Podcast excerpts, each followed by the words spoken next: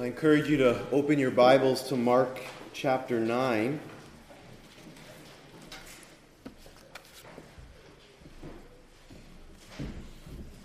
Mark chapter 9. We're going to be looking at Mark 9, verses 1 through 13 this morning.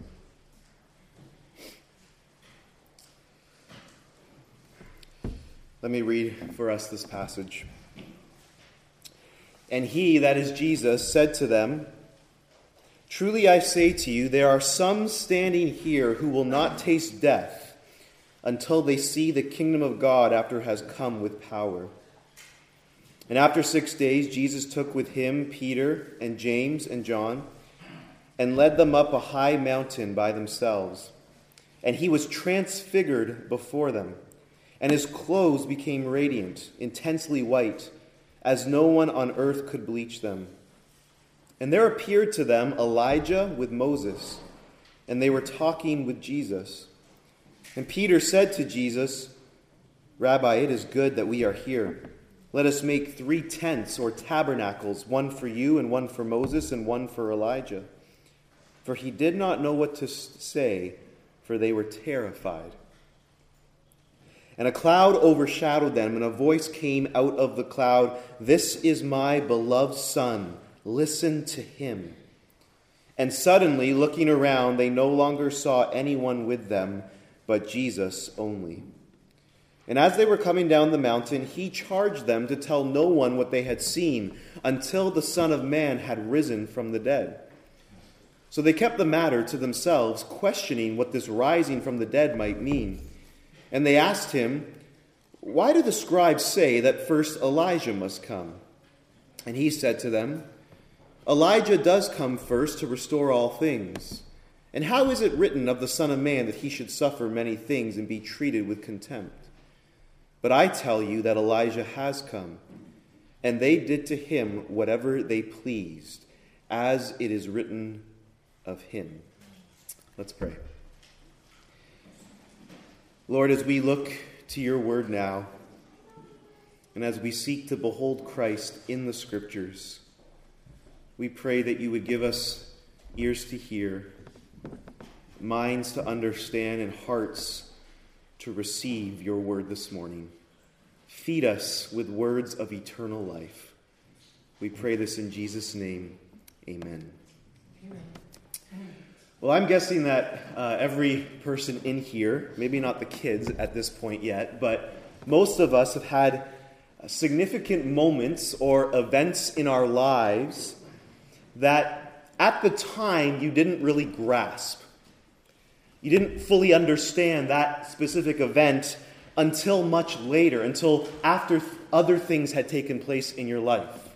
So you experience something, and, and then it's much later on in life, based upon other events, that you're able to look back at that event and begin to understand it, begin to see it for what it actually is. And I think here, something similar is happening to specifically Peter, James, and John. They're experiencing something extremely profound here in this passage, but it's not until much later that they actually begin to understand the significance of this event. It's not until Jesus rises from the dead that they're able to look back at this event and go, oh, I get it now. Peter and the disciples, they've confessed Jesus to be the Christ, the Messiah. We saw that in chapter 8, verses 29 to 30. And Jesus then begins teaching them, in light of their confession, that the Messiah is going to be rejected, he's going to suffer and die, and three days later, he's going to rise from the dead. And of course, we saw Peter rebukes Jesus for this, because for him, the Messiah could not suffer and die. The Messiah was to be a kingly warrior who would bring judgment upon Israel's enemies and establish the kingdom of God. And then, of course, last week we saw that Jesus teaches the disciples and the crowd that not only will the Messiah suffer and die, but that anyone who would bear the Messiah's name must be willing to suffer and die by taking up one's cross and following him. And at the end of his teaching, he warns them. He warns them that if one is ashamed of his sufferings and his humiliation, so he will be ashamed when he returns, not as the humiliated suffering king, but as the risen or suffering servant, but as the risen glorified king. If you are ashamed of the humiliated Savior, so the resurrected king will be ashamed of you when he returns. Now, this is important in light of what we're looking at this morning. Jesus has just spoken of his return in glory, and now he's going to give some of his disciples a foretaste of that glory through the transfiguration. And he alludes to this in verse 1 of chapter 9, where he says, And he said to them, Truly I say to you, there are some standing here who will not taste death until they see the kingdom of God after it has come with power. Now, there, there's been much discussion on what Jesus means by this sentence. Some have argued that it's actually referring to Jesus' return or his resurrection, and some have even argued that it's, it's actually referring to the outpouring of the Spirit at Pentecost. And though it might allude to all of those things in some form, the immediate context demonstrates that he's referring to the next event, his transfiguration. We see that by the, the word some. Some of you will not taste death, taste death before you see the kingdom of God come in power. The other disciples did not see this moment. It was only Peter, James, and John who saw Jesus transfigured. Also, we've seen through Mark's gospel that the kingdom of God, as we've seen, is, is, is, is bound up with the person of Jesus because Jesus is the king of his kingdom. In other words, where Christ is, that is where the kingdom is. So when he says the kingdom of God is going to come in power, he's speaking of his own transfiguration. And so he tells them that some of them are going to see this kingdom of God come in power before they taste death. And in verses 2 to 8, we see specifically the kingdom of God come in power through the transfiguration of Jesus. And this is my first point that I want us to see that the glory of Jesus is revealed in his transfiguration. And there are several ways in which the glory of Jesus is revealed or made known. The first is most obvious his transfiguration itself, right? Verse 2 to 3 After six days, Jesus took with him Peter and James and John and led them up a high mountain by themselves, and he was transfigured before them, and his clothes became radiant, intensely white, as no one on earth could bleach them. His clothes became radiant, intensely white, as no one could ever bleach them. Luke's account tells us that the appearance of his face changed. And Matthew tells us his face shone like the sun and his clothes became dazzling white. What's happening here? Well, I think for a brief moment, the veil of Christ's humanity is lifted and his true essence is revealed. His divinity is made known. The divine glory of the Son rose to the surface and was manifested before these three disciples. Chrysostom said, He disclosed a glimpse of the Godhead. He manifested to them the God who was dwelling among them. See, Jesus gave the three disciples a foretaste of the divine majesty that will one day be revealed at the return of Jesus Christ. The, the, transfiguration of Christ was a prelude to his return and glory. The Apostle Peter in 2 Peter 1 16 to 18, he, he actually looks back on the transfiguration and connects it to his coming in glory because he begins to understand what the transfiguration was about. And in 2 Peter 1 16 to 18, he says this For we did not follow cleverly devised myths when we made known to you the power and coming of our Lord Jesus Christ, but we were eyewitnesses of what? His majesty. For when he received honor and glory from God the Father, and the voice was borne to him by the majestic glory, This is my beloved Son, with whom I am well pleased, we ourselves heard this very voice borne from heaven, for we were with him on the holy mountain. Peter is describing what he saw here in Mark chapter 9. So before them, Jesus is transfigured, and the glory of the Son is revealed for a moment and time. Secondly, the glory of Jesus is revealed not just in his transfiguration, but also in the reality that he is the fulfillment of the law and the prophets. Now, where do I get this? Well, Jesus transfigures before the disciples, but, but then we read two individual of two individuals appearing. Look at verse 4. And there appeared to them Elijah with Moses, and they were talking with Jesus. Moses and Elijah appear out of nowhere, and they begin having a conversation with Jesus. Now, how this all happened, we don't know. And the point isn't to try to figure out how it happened, but rather why it happened. Why are Moses and Elijah present at Jesus' transfiguration on top of God's holy mountain? Why not Isaiah or Jeremiah? Why Moses and Elijah? Well, there's several possible reasons, and they're probably all correct. Moses and Elijah are the only two prophets who spoke to God on top of a mountain. Both Moses and Elijah suffered at the hands of their own people, but they were then vindicated by God as Christ will also suffer at the hands of his own people and will also be vindicated by God.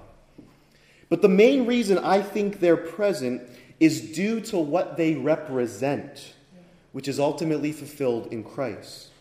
Moses represents the law, Elijah represents the prophets. Moses gave the law to the people of Israel, and Elijah called the people back to the law that God has estab- had established. And it's interesting that in the last verses of the Old Testament, Malachi 4 4 to 6, both Moses and Elijah are mentioned. There's a call for Israel in that passage to remember the law of Moses the statutes and rules that God had commanded Israel. And God also says that he's going to send Elijah the prophet to turn the people of Israel back to the Lord. And all of this is in the context, all of this is said in, in Malachi 4, it's all in the context of the coming of the great day of Yahweh, the Lord. And now, both of these men appear before Jesus, Yahweh, and on this mountain, and on this mountain, just as they spoke to God, they are now speaking to Jesus, God in the flesh, on God's holy mountain. See, the point I think that Mark is trying to make is that the law and the prophets have found their fulfillment in Jesus the Messiah. Malachi 4 4 to 6 is becoming a reality. For the great day of the Lord is at hand because Christ has come. Remember, Jesus did not come to abolish the law, but to fulfill the law. The law pointed to Jesus. Jesus is the telos, the goal of the law. All that was in the law and in the prophets find their fulfillment in none other than Jesus, the one who was transfigured before the disciples. This is why, after this encounter happens, the disciples look up to discover only Jesus is there. Both Moses and Elijah are gone. John Calvin makes this incredible observation.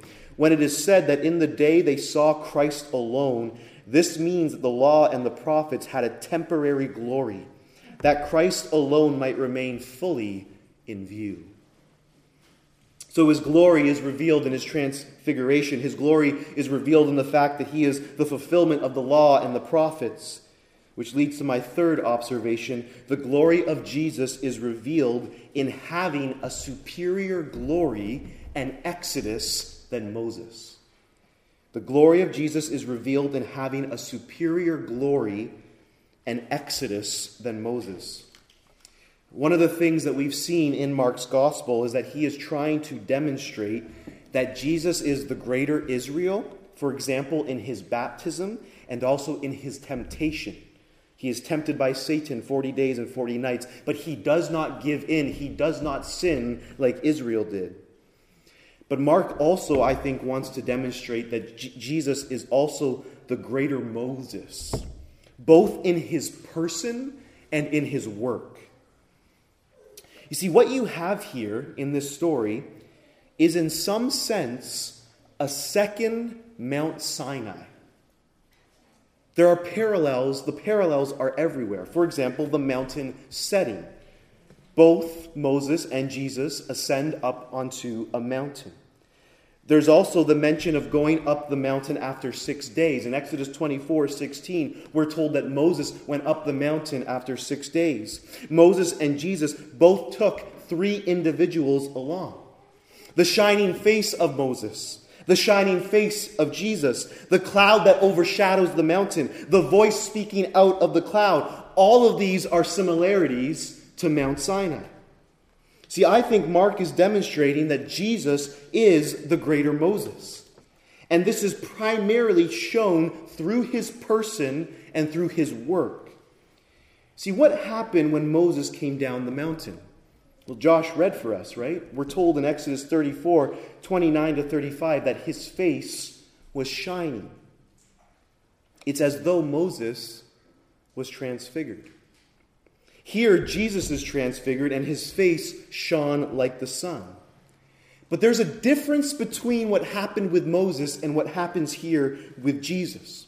Moses reflected the glory of God by being in the presence of God. In other words, it was an external power or an external glory that changed his features. Jesus doesn't reflect the glory of God, he is the glory of God. His face shines from within who he is. He's the great, he's the great, he's greater in his person than Moses. His glory is his own. Moses' glory came from God. But he's not only greater in his person, he's also greater in his work than Moses. Mark tells us that Moses and Elijah are, are having a conversation with Jesus, but he doesn't tell us what the conversation is about. But Luke does give us a brief summary of what they're talking about. In Luke 9 30 to 31, we, we read this about this conversation. And behold, two men were talking with him, that is, with Jesus, Moses and Elijah, who appeared in glory and spoke of his departure, which he was about to accomplish at Jerusalem. Now, that word departure is actually more accurately translated Exodus. They were speaking with Jesus about Jesus' Exodus, which he was going to accomplish at Jerusalem. What is Jesus' Exodus? Well, we read about it or we looked at it a few weeks ago when Jesus said that the Son of Man must suffer many things and be rejected by the elders and the chief priests and the scribes and be killed, and after three days rise again. Jesus' exodus is his suffering, death, and resurrection. And in an exodus, just like in the Old Testament, Jesus will deliver people just as Moses delivered the people of Israel. But Jesus will deliver people from their sins. You see, Moses, Moses' exodus delivered Israel from the oppression and slavery of Egypt. But Moses was not able to deliver Israel from their hardness of heart, their rebellious ways. Despite being delivered from Egypt, they were still prone to give their hearts to Egypt. Moses was not able to change the hearts of the people. But Jesus, through his exodus, he will deliver his people from their sins and condemnation. He will conquer sin and death. He will change the hearts of his people by removing their hearts of stone and replacing them with hearts of flesh. Jesus is the greater Moses because he is greater in his person. He has a greater glory than Moses, but also in his work, his exodus. Christ went to the cross, his exodus, to save sinners from their sins, to save from the penalty of sin, which is death. And the scriptures tell us that all who repent, All who turn and repent of their sins and trust in Him will know this exodus, this deliverance. But you must come to Him. You must embrace Him. You must follow Him just as Israel decided to follow Moses out of Egypt. So Jesus is the greater Moses, both in his person, he is the glory of God, and in his work, the greater Exodus. Now, there's one last point we need to see in regards to the glory of Jesus. The glory of Jesus is also revealed in God the Father's affirmation of him being his beloved Son. And we see this specifically in verse 7. And a cloud overshadowed them, and a voice came out of the cloud This is my beloved Son, listen to him. Peter tells us in 2 Peter 1:17 that it was God the Father who spoke to the disciples regarding Jesus. As he says, for when he received honor and glory from God the Father, and the voice was borne to him by the majestic glory, This is my beloved Son, with whom I am well pleased. God the Father was speaking to Peter, James, and John and declaring to them, This is my beloved Son. Think about this. Both Moses and Elijah are present. Moses, the greatest of all the prophets, and, and Elijah, not far behind.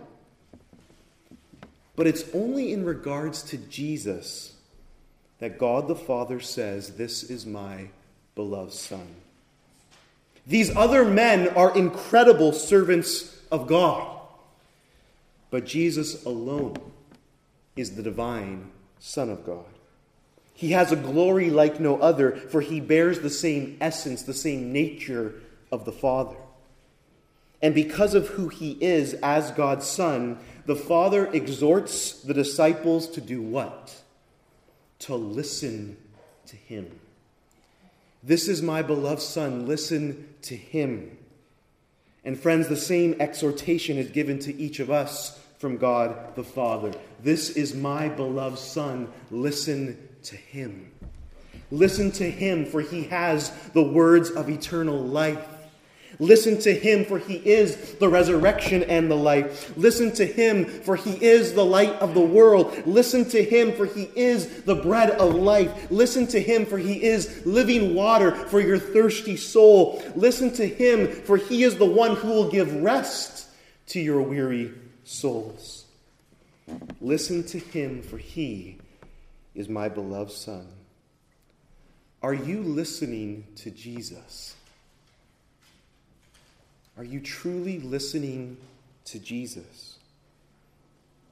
It was Jesus who said in John 10 27 to 28, My sheep hear my voice, and I know them, and they follow me. Calvin said this regarding this command to listen to Jesus. When he enjoins us to hear him, he appoints him to be the supreme and only teacher of his church. It was his design to distinguish Christ from all the rest, as we truly and strictly infer from those words that by nature he was God's only Son. In like manner, we learn that he alone is beloved by the Father and that he alone is appointed to be our teacher, that in him all authority may dwell. There are so many voices demanding our attention, our allegiance, our time. But, friends, if you claim to be a follower of Jesus, that means you are one who listens to Jesus and follows him. It means you sit down before this holy book and hear him speak. So the glory of Jesus is revealed in the affirmation of the Father, Him being the beloved Son of God. So we see the glory of Jesus in His transfiguration, in His fulfillment of the law and the prophets, in Him having a greater glory than Moses, and in Him, of course, being God's beloved Son. The second thing I want us to see this morning is this followers of Jesus will share in the glory of the Son and the Father. In verse 5, Peter opens his big mouth as usual. It tends to be a trend with Peter's. And he says to Jesus in verse 5, And Peter said to Jesus, Rabbi, it is good that we are here. Let us make three tents one for you, and one for Moses, and one for Elijah. For he did not know what to say, for they were terrified. Peter is so excited to see the glory of Jesus, he's eager to make three tents, three tabernacles for them. It's as though he thinks that the consummated kingdom is happening now. Let, let me set up tents for you, Jesus, because the kingdom is coming. You've transfigured before us. And of course, he said this because he didn't know what to say, for they were terrified. But here's what we have to see Peter thinks that in light of Jesus being transfigured before him, and in light of Moses and Elijah being there, he thinks that Jesus doesn't have to go to Jerusalem and suffer and die. Let me set up three tents on this holy mountain. And of course, he's terrified and he doesn't know what he's saying which shouldn't surprise us anytime an individual enters into the presence of divine glory. They are always terrified in the scriptures. But something interesting happens in verse 7. We're told that a cloud overshadowed them, and a voice came from the cloud, who we know to be God the Father. But this cloud, representing God's glory and presence, overshadows the disciples. Luke records for us that, that the cloud overshadowed them and they entered into the cloud itself. What is this cloud? Well, as I said, it, it's a reference or represents God's glory and presence. This cloud is used all throughout the Old Testament to display God's glory and presence. For example, the glory of God descended on Mount Sinai in the form of a cloud. When the tabernacle was finished, the presence of God filled the tabernacle in the form of a cloud. Exodus 40, 34 to 35. God also went before Israel by cloud by, by day and fire by night. When Jesus ascended to the Father's right hand in Acts 1 9, we're told that he was lifted up and a cloud took him out of their sight. And here the disciples are able to look upon the glory of Jesus and enter into this cloud, the very presence of God. What is happening? I think this is a prophetic picture. Just as Jesus' transfiguration is a prophetic picture of his return in glory, so the disciples, looking upon the transfigured Christ and entering into the cloud of divine presence, is a prophetic picture of the future that awaits the church of Jesus Christ, where we will gaze upon the beauty of our Lord and rest in his divine presence forever. As Thomas Weinandy explains, the three apostles are no longer merely observers, but active participants within this holy transfiguring event. And thus, the cause of their falling on their face being filled with awe and fear. Their awe resided into their, in their entering into the, this divinely hallowed event, which they could neither fully grasp nor anticipate its possible frightening consequences. Who can see the face of God and live?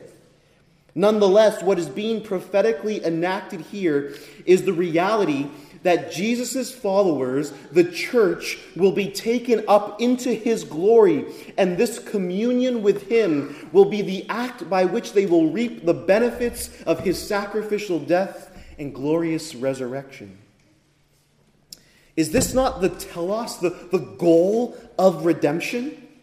It's not just that we will have our sins forgiven, it's that we will forever, as Christ's redeemed bride, behold his glory and enter into the very divine presence of God. We will commune with God. And Jesus is giving these three apostles a foretaste of this future reality. Why? Well, remember that Jesus has just taught on his suffering and death. He's taught that his disciples are also going to suffer and die. But he tells them then not to be ashamed, for he will return in glory. It's as though Jesus is seeking to encourage, comfort his disciples in light of what they've been taught, but also in light, in light of what lays ahead when Jesus enters Jerusalem, where he will be crucified. It's as though he wants them to know that his dying is of his own accord. No one takes his life from him. He lays his life down willingly. It's the exodus that he will accomplish at Jerusalem. He wants to comfort them and encourage them, help them see that though there is suffering, though there is death, there is a future glory to come. Now, it's clear that the disciples never fully grasped this until after the resurrection due to their unbelief. But this moment had to have shaped them in possibly ways they didn't realize. But this story is also for us that regardless of what possible dark days may lie ahead, our story ends in glory, where we will forever behold the face of Jesus and rest in the presence of our triune God, and we will live. Followers of Jesus will share in the glory of the Son and the Father.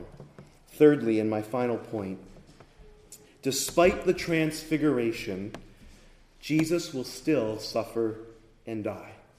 Now, I realize that's obvious to us, but it wasn't to the disciples. After this encounter that they've had on this holy mountain with Jesus, we read in verse 9 And as they were coming down the mountain, he charged them to tell no one what they had seen until the Son of Man had risen from the dead. He charges them to tell no one because Jesus knows that they still don't fully grasp what just happened. And we see their lack of understanding in verse 10, right? Where he says, So they kept the matter to themselves, questioning what this rising from the dead might mean. See, the disciples still didn't understand that before Jesus' glorification, he would suffer and die. That's why this rising from the dead didn't make sense to them. You see, they believed in the future resurrection of the dead. But they didn't understand that the Messiah would also rise from the dead because he would first suffer and die. What they didn't understand is that the resurrection of the dead, the future resurrection of the, the dead, was dependent upon Jesus' resurrection from the dead. And so Jesus wants them to tell no one what they've seen because they are not ready to share such information because they think Jesus is going to come down this mountain as the king of Israel, not understanding that he's still making his way to Jerusalem to suffer and die. Now, in light of what Jesus says to them, they ask Jesus a question regarding Elijah. No doubt, also in light of the fact that they've just seen Elijah. Look at verse 11. And they asked him, Why do the scribes say that first Elijah must come? It's interesting. The disciples think that the consummation of the kingdom of Israel is imminent, especially after seeing Jesus transfigured and Elijah also there. See, they know that the scribes teach that Elijah must come before the great day of the Lord, the day of God's vindication, the day in which God will deliver Israel from their enemies. They think that the coming of Elijah happens just before this great day. And since they've just seen Elijah, that means they think it's about to happen. In other words, to them, there's no need for the Messiah to suffer. Elijah has come, and now the Messiah is going to reign. And that's why they ask that question. And so Jesus responds to them in verse 12 and 13 with a comment about Elijah and then a question about the Son of Man. For he says, Elijah does come first to restore all things. And how is it written of the Son of Man that he should suffer many things and be treated with contempt? Of course, referencing Isaiah 53. But I tell you that Elijah has come and they did to him whatever they pleased, as it is written of him. See, Jesus actually tells them the scribes are actually right in thinking that Elijah must come first. But the scriptures also affirm that the Son of Man will experience suffering and rejection. And so, though Elijah comes to restore all things, that is, to call the people to repentance, it doesn't mean that the Son of Man won't suffer. In fact, though the scribes were right that Elijah must come first, they were wrong about who Elijah would be and what would happen to him. This is why Jesus says in verse 13 Elijah has already come. And of course, we know he is referring to John the Baptist, the one who prepared the way of the Lord in Mark chapter 1. John the Baptist prepared the way of the Lord. He called the people to repentance. But here's what the scribes didn't understand about Elijah it wasn't actually going to be the literal Elijah, but it would be John the Baptist who would come in the spirit of Elijah. But they also didn't understand this that Elijah would also suffer as well. As Jesus says, they did to him whatever they pleased, as it is written of him. Now it's interesting, there's no reference to the suffering of Elijah in the Old Testament. But Jesus says they did to him whatever they pleased, of course, referring to who? Herod and Herodias, as it is written of him. When you read the story of Elijah, Elijah deals with almost the exact same situation a godless king and a wicked woman in the woman of Jezebel. John the Baptist is dealing with a godless king and a wicked woman in the woman of Herodias. Elijah has come. He will suffer and die. They did to him whatever they pleased. You see, they understood, the scribes and the disciples, they understood, understood that Elijah would come, but they didn't understand that Elijah would suffer and die. And just as they were right about Elijah coming, so they were wrong about what would happen when he came. And in the same way, Jesus is saying to his disciples, you are right about the coming of the Messiah. You are right that I am the Messiah. But you're still missing the fact that the Messiah will suffer and die and then rise again, just as you missed the fact that Elijah would suffer and die as well. See, I've given you a taste of my glory through the transfiguration, but that doesn't nullify the fact that I'm heading to Jerusalem to accomplish my exodus. And the glory, disciples, that, that you were so amazed by will only happen if the suffering and humiliation of the cross comes first. And your participation in that glory will only come about if the Son first suffers and dies. See, despite the transfiguration, Jesus is telling the disciples he will still suffer and die. Suffering will precede glory, and the disciples are still learning this process at this time. And quite often, if we're honest, so are we.